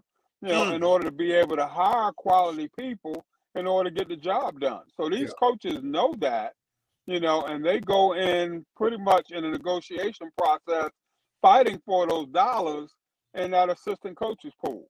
You know, I I've, I haven't been in a negotiation yet when you know a coach has not brought up the fact that hey, you know, I need to pay my coordinators 80, 85,000, you know, or I need 70,000 for the offensive line coach, or I need, you know, 65,000 for the running back coach, or, you know, th- things of that nature. So that's all a part of the, well, supposed to be all a part of the process. And it's a foolish coach, Carlos, that doesn't go in to that process trying to negotiate the best dollars he can get for his assistant coach, knowing that his success is going to be tied to whether or not he's able to mm. bring in the best coaches possible. You know, so if I if they give me three hundred thousand, okay, I'm foolish to think that I'm going to be able to get all that done by myself with a twenty five thousand dollar offense coordinator, a thirty thousand dollar defense coordinator, you know, a fifteen thousand dollar running back coach. You know, I'm going to be out of there so quick it's going to make my head spin. Yeah. Mm. Well, well, well, Carlos, let me let me say this real quick, and I know you don't we don't talk about Coach Sanders, but let's play this out. Let's say Coach Sanders stayed at Jackson State. Let's say he was at Jackson State now. All right, with the amount of money that he was getting, and if they, they won the SWAC, just think how much money he will be getting now, and how that elevates other coaches and puts pressure on administrations to be competitive. Yep. That's gonna. I mean, you got four coaches in this conference making over 3 Coach Sanders would be making over four. So that's going to bump those coaches up. That's going to bump the mid tier coaches up, and it's going to bump the bottom tier coaches up. Now, Can we will- can, can we afford that though? I mean, well, I mean, see, hey, uh, you know, I'm, I'm just, I'm just saying. I don't know whether we can afford it or not, but you're talking about being competitive in terms of your assistant coaches pool, in terms of your head coaches and getting the best. That, that all of that is out there, and you have to, you know, it's willing and able. Every So- AD is willing to do it, but not every program and school is able to do it. But you want to be competitive, you know. Hey, Carlos, I put it like this. I put it like this, Carlos. so Carlos, not uh, seven hundred thousand you- would be the going do rate. you- Eight do- hundred thousand. Carlos, Carlos, do you want to play the game or do you want to play at the game? Say that. Wait a minute. Say that That's again. the question. I'm a little slow. play- Say that again. Do you do you want to play the game or do you want to play at the game? Can I? Can Because I if you want to play between? at the game, if you want to play at the game, then you're going to lowball and all that sort of thing and stuff, and not be able to give these head coaches what they want. But if you want to play the game, okay, then you're going to have to step up in the same manner that your competitors are stepping up, you know, who, who are doing well, you know, and, and you may have an anomaly every now and then, you know, where a, a bottom feeder steps up and bites somebody in the butt and go all the way, that sort of thing. But more often than not, you know, it's those top feeders that are going to rule the roost, so to speak, on a, on a regular basis. Well, they, they, they can win in the conference, but but I'm also going to look at how they do outside the conference with their Mm-hmm. peer, and I think that's valid to consider that. Much is given is what I'm hearing from y'all. Definitely. Definitely. Much is given, much is expected, Definitely. Definitely. and sometimes that doesn't mean you're gonna have a great program across the board. But hey, six hundred thousand, maybe seven hundred thousand. Coach Sanders was still here in, in, in the SWAC. The going rate he's winning. Who steps up next? Valley can't Mm. pay eight hundred thousand. No. Alabama State can't pay eight hundred. I'm just using. I'm just throwing that term out. I, I think Mhm. we just have to be very careful. Yeah, you live in a capitalistic society. A coach has to get what he figures he's valued at. But once again, I'm still looking at those other guys because the head coach does not make a football program or basketball program. He can't do it alone. Ooh, boy, 1248. Where do we need to go now? I appreciate everyone coming on. It's always a lively discussion. it's always a lively discussion. Um, last week, and here's my recap. Oh, I have it here somewhere. SWAC recap last week. And here's what I mean, guys. Let's just say it was a tough week Yeah. in the conference. Everybody fair with that statement? Yes. Well, okay. Mhm. Toledo over Mhm. Texas Southern. I didn't know Body didn't play, but somehow I figured maybe it would have been 61 to 3. Just Yep. just not a good performance. Uh, Bethune Cookman, uh, they defeated Savannah State 31 to 6. Tennessee State defeated UAPB 24 to 14. Of course, it was Jackson State over Southern 27 to 14. A shocker. Miles over Alabama State 21 to 17. I guess they were still celebrating uh, that victory over Southern University. Game, game one. But historically, Miles is tough, and they brought it. Stephen F. Austin over Alcorn State. Now, Charles stated Alcorn was able to run the football. Defensively, got three picks. So the score doesn't indicate how close it was, Charles. That is that is correct. It was a one score game in the third quarter, and our offense just couldn't get it going. Special teams, we gave up two safeties. Our defense just wore down. So yes, uh, offensively, just like Southern with the quarterback play, we got two quarterbacks. Aaron Allen's going to start today. We got to find a way to get some offensive continuity throwing the football, and that's been the, the troublesome part of this for the first two weeks. Wow, isn't it funny? Harold Blood throws for 300 yards. I'll take and we're, that. And, and we're not happy. Alcorn quarterback, they can't throw for 100 yards. Go figure. Mm. Go figure. South Florida over FAMU 38 24, 14 point loss. FAMU, without question, best team in the conference. There's no debate, no discussion about that. I'm That is sorry. correct. Yeah, they scored in every quarter. Scored in every quarter. And they come to Baton Rouge in a couple of weeks. Ooh. We shall see. Abilene Christian. I'm disappointed. Prairie View loses 45 to 16, but I guess it was close, perhaps, to the fourth quarter. We don't know. I have to look into the particulars of that number. LSU over Grambling State, 72 to 10. It was what, 14 to 10 at one point?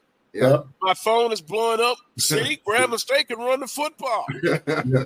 Had a 100 yard rusher. By the way, thoughts and prayers to the young uh, student athlete that got injured, uh, a, a serious neck injury. Godspeed to the player. And then Thursday night, Miami over Bethune Cookman 48 to 7 over Bethune Cookman. Today, GSU and Florida Memorial at 2 p.m., UAPB, and Miles at 4 p.m. Watch out, UAPB. Can Miles um, lead the conference, beating UAPB and then beating Alabama State? We shall see. FAMU and West Florida. Dangerous game in the beginning of the season, talking about it. I think FAMU rolls today. West Florida, pretty good team, but FAMU is just they're, they're pretty doggone good. Alcorn and McNeese. I got Alcorn getting on the win column against McNeese. We shall see. Prairie View and them at SMU. No, that is what it is. That's tough. Southern Alabama A&M, TSU at Rice, and Jackson State at Texas State. A very interesting game playing up. I believe Jackson State will score some points, but Texas Southern, Texas State uh, will win. Of those games, uh, Coach Pettaway, which one you're looking forward to besides Alabama A&M and Southern? Well, West Florida and, and Florida A&M. I'm, mm-hmm. I'm looking to see if uh, Florida A&M can continue to show all of us how good of a squad they have, and I just hope they can get through that game without you know getting injuries, so that they can get ready for the conference slate. But uh, I, am with you. I, am really impressed impressed with Florida A&M and what the Rattlers are doing on the football field. Uh, breaking news: Coach Pettaway, Craig Pierre says um, Carlton Rice and you will tailgate with the blue and gold. Make sure you tell them to enjoy. We are frying fish, his favorite to today. but look, I, am gonna tell you something. See, Carlos, I've been here since Thursday. You know, I, I came to Baton Rouge on Thursday, and, and, we've had a great time, man. It's uh, I, it's just something about the SWAC, man. Is you know, meeting people and and you know, we, we keep saying this, but it's true, man. Mm-hmm. All the way from Huntsville and Baton Rouge, and it's, it's just like I'm at home, man. It, you got so many people that have reached out and have shown, taken me different places, man. So it, it, it's nice to be here, man and I want to watch a, a, great, great game tonight. And speaking of that, uh, Blue and Gold Century Club, a great sponsor of uh, the Carlos Brown Show. Uh, we appreciate them. And um, just want to encourage you to ride with the Blue and Gold Century Club to Pine Bluff, Arkansas, on September the 30th. Cost $155, which includes game ticket, refreshments, and a ton of fun. Contact Craig Pierre at 225 324 7234. And hopefully it'll be a better mood. Southern, uh, sorry, Coach Pettaway. Hopefully coming off of a uh, a, a, win, and then uh, in, in two weeks they have an off week. Wheeler Brown, I saw some pictures of you uh, in your days at North Carolina A&T. Very, very, very, very impressive. Um, any game that you're gonna be in, in, in, particular? Oh, by the way, someone asked where you from Mississippi. No, I don't think so. Mm-hmm. Baltimore, no, Maryland. Baltimore, Baltimore is my home, yeah. and uh, uh, but you know I'm interested in the Southern game this evening. You know, when we talk about back being against the wall, it is truly against the wall right now. You know, I mean, even though you know, like we say, still got a lot of season left, that sort of thing but you know, losing begets losing. Mm-hmm. You know, and it's easy for that thing to to snowball. And you know, you don't want it to get you know a, a mm-hmm. run to where you know it manifests itself tonight, and you know then they not be able to get out of that funk for another two or three weeks. You know, so I, I think I think it's big tonight. Uh, you know, I'm interested to see what kind of adjustments, you know, Coach Dooley and his coaches, you know, have made. Interested to see what kind of attitude, you know, the kids come out with, that sort of thing. You know, are, are they ready to play? Or are they waiting for, you know, the, the, the ball to drop, that sort of thing. And, uh, you know, I'm, I'm going to go with Southern tonight. Yeah, I, I, I think I think it's time for them to turn it around. You know, I think it's time for them to get it on track you know, and, and, and I and I think they're gonna they're gonna run for a while. They're gonna they're gonna roll for a while after after after this one. But you know, you just got to get that first one up up under the belt, and you know, Coach Maynard's my homeboy and you know fellow alum and all that sort of thing and stuff. And so, you know, I hate uh, uh, rooting against them, but you know, I've I've been in a situation where Southern is in right now. Uh, you know, at a, at a couple of schools, and I can see how quickly it can turn around. But I've also seen uh, that sometimes it takes a long time. Sometimes you never get out of that hole. So, you know, it's going to be a testament to Coach Dooley and his staff in terms of how they get these kids ready and, and how they turn this around. Because it's truly, we say it's on the kids, it's not on the kids. The coaches got to dig them up. They got to mm-hmm. dig them up. They got to get them up out this hole. You know, whatever it is, whatever tricks of the trade, mentally or what have you, they got to go back to coaching 101, that sort of thing and stuff, and you know, dig out all of the uh, uh, things that are necessary in order to get these kids moving forward. And but I, I think they do that this evening. Charles, we got about four minutes left, and then uh, I, I, I have um, something to say um, about facing adversity. But go ahead, Charles. Winning is contagious. Losing can be contagious if you allow it to be. And so we'll see if Southern can bounce back um, tonight. The game I'm looking at, as far as Western Division, is kind of off the beaten path. UAPB is a team that I'm eyeing a little bit. You know, they had a pretty good crowd in that Southern Heritage Classic up there. Um, they're playing Miles. I know, don't sleep on Miles. I said that. And Alabama State got tripped up. And if UAPB plays with it, they're going to lose at home. So I'm looking forward to that. That's the one game I'm looking forward to to see if UAPB with a first year head coach can kind of get it going. So that that's the one thing. Uh, the other game, obviously, Southern and Alabama A&M. I don't know, Carlos. I, I don't know. Last oh, week, I, I, know. Go ahead and pick Alabama A&M. I, well, I go, go, go, ahead. Go ahead. I know I, am I'm just I, am I'm just concerned as a as a person that follows Southern whether that offense can get going. I mean, I think Southern's defense, even though they've struggled, but when you when you're throwing it all over the yard, three and out, you back your defense up. I don't know if Southern can get out of the hole right now. And and so I think if Southern gets off to a faster start, I think they'll win the game. But if it's the same old saying, they jump out seven nothing, next thing you know, you look up at 17-7, here we go. And you know, the one saving grace quickly is that if you lose this game, you're 0-1 but you still have the other division games that if you win out in those, then you're still right where you want to be. So if there's a saving grace there, it's that. But Southern needs to win this game. I, I'm, I'm gonna as much as I love the Jaguar Nation, I love them. I've eaten with them, but I'm going with Alabama A&M. And then I, I, think I think you already know. You already yeah, know. Right, right. Okay. I, I, I'm gonna be real short. I think we're gonna get this game because right now I don't think the mindset is in the right place for Southern. So if we're gonna win at Southern, tonight is the night. And we're not surprised. At least I'm not with Charles. Charles probably will pick against Southern 10 times. No, no. Oh, no, no, sir. No, sir. I had Southern beating Alabama State. I had Southern beating Alabama State. I had them in the first game. That was an exception to the rule. but look, on, on, on, on, a serious note, I often talk about uh, overcoming adversity, and um, I kind of been wrestling with this um, for two months. So I'm gonna say this, and then we're gonna wrap up the show. Um, Coach Pettaway, you could probably appreciate this. Um, a lot of times we have to deal with health issues. Right. And uh, right now, I'm, um, I'm dealing with a uh, health issue. It's called chronic kidney disease. Wow. And so I, have been fighting it. And so uh, I've kind of been wrestling about going over with it. So I just want to tell you, I'm a fighter. And um, I always talk about it. So I got to practice what I preach. You've got to um, overcome adversity. I'm doing much better.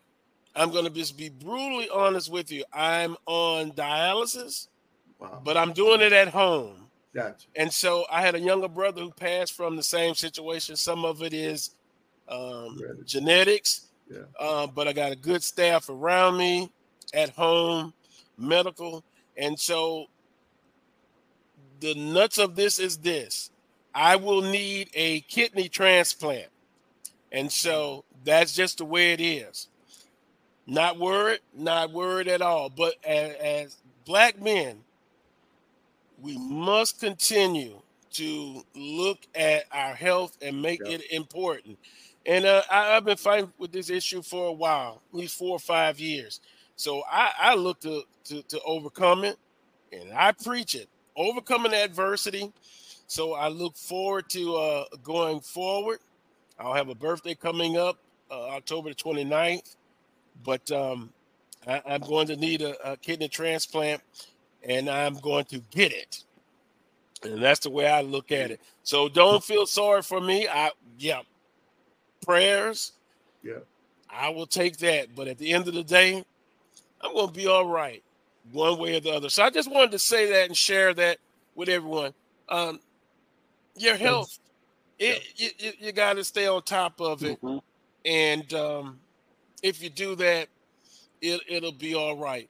Quickly, closing comments, or do we need any? No, we don't need any. Thanks for sharing, man. That that was awesome. Mm-hmm. Thanks for sharing because our people need that. Thanks, Carlos. And Carlos, you're a mm-hmm. fighter. You're a fighter to the utmost degree. There's no ifs, ands, and buts about that. No doubt about that whatsoever. You're always going to come out swinging, and you're yep. going to knock out whatever opponent's in front of you. So you know, know that you got our continued support. Anything we can do on this end, you yep. know, you ain't even got to shout loud. Just whisper and we'll be there. Ain't no doubt right, about right. it. I appreciate I appreciate that. yes, sir. I'm yes. all right. I'm all right. Now I'm gonna go enjoy some football and um, do the good things. But I, but again, I just wanted to share that with you.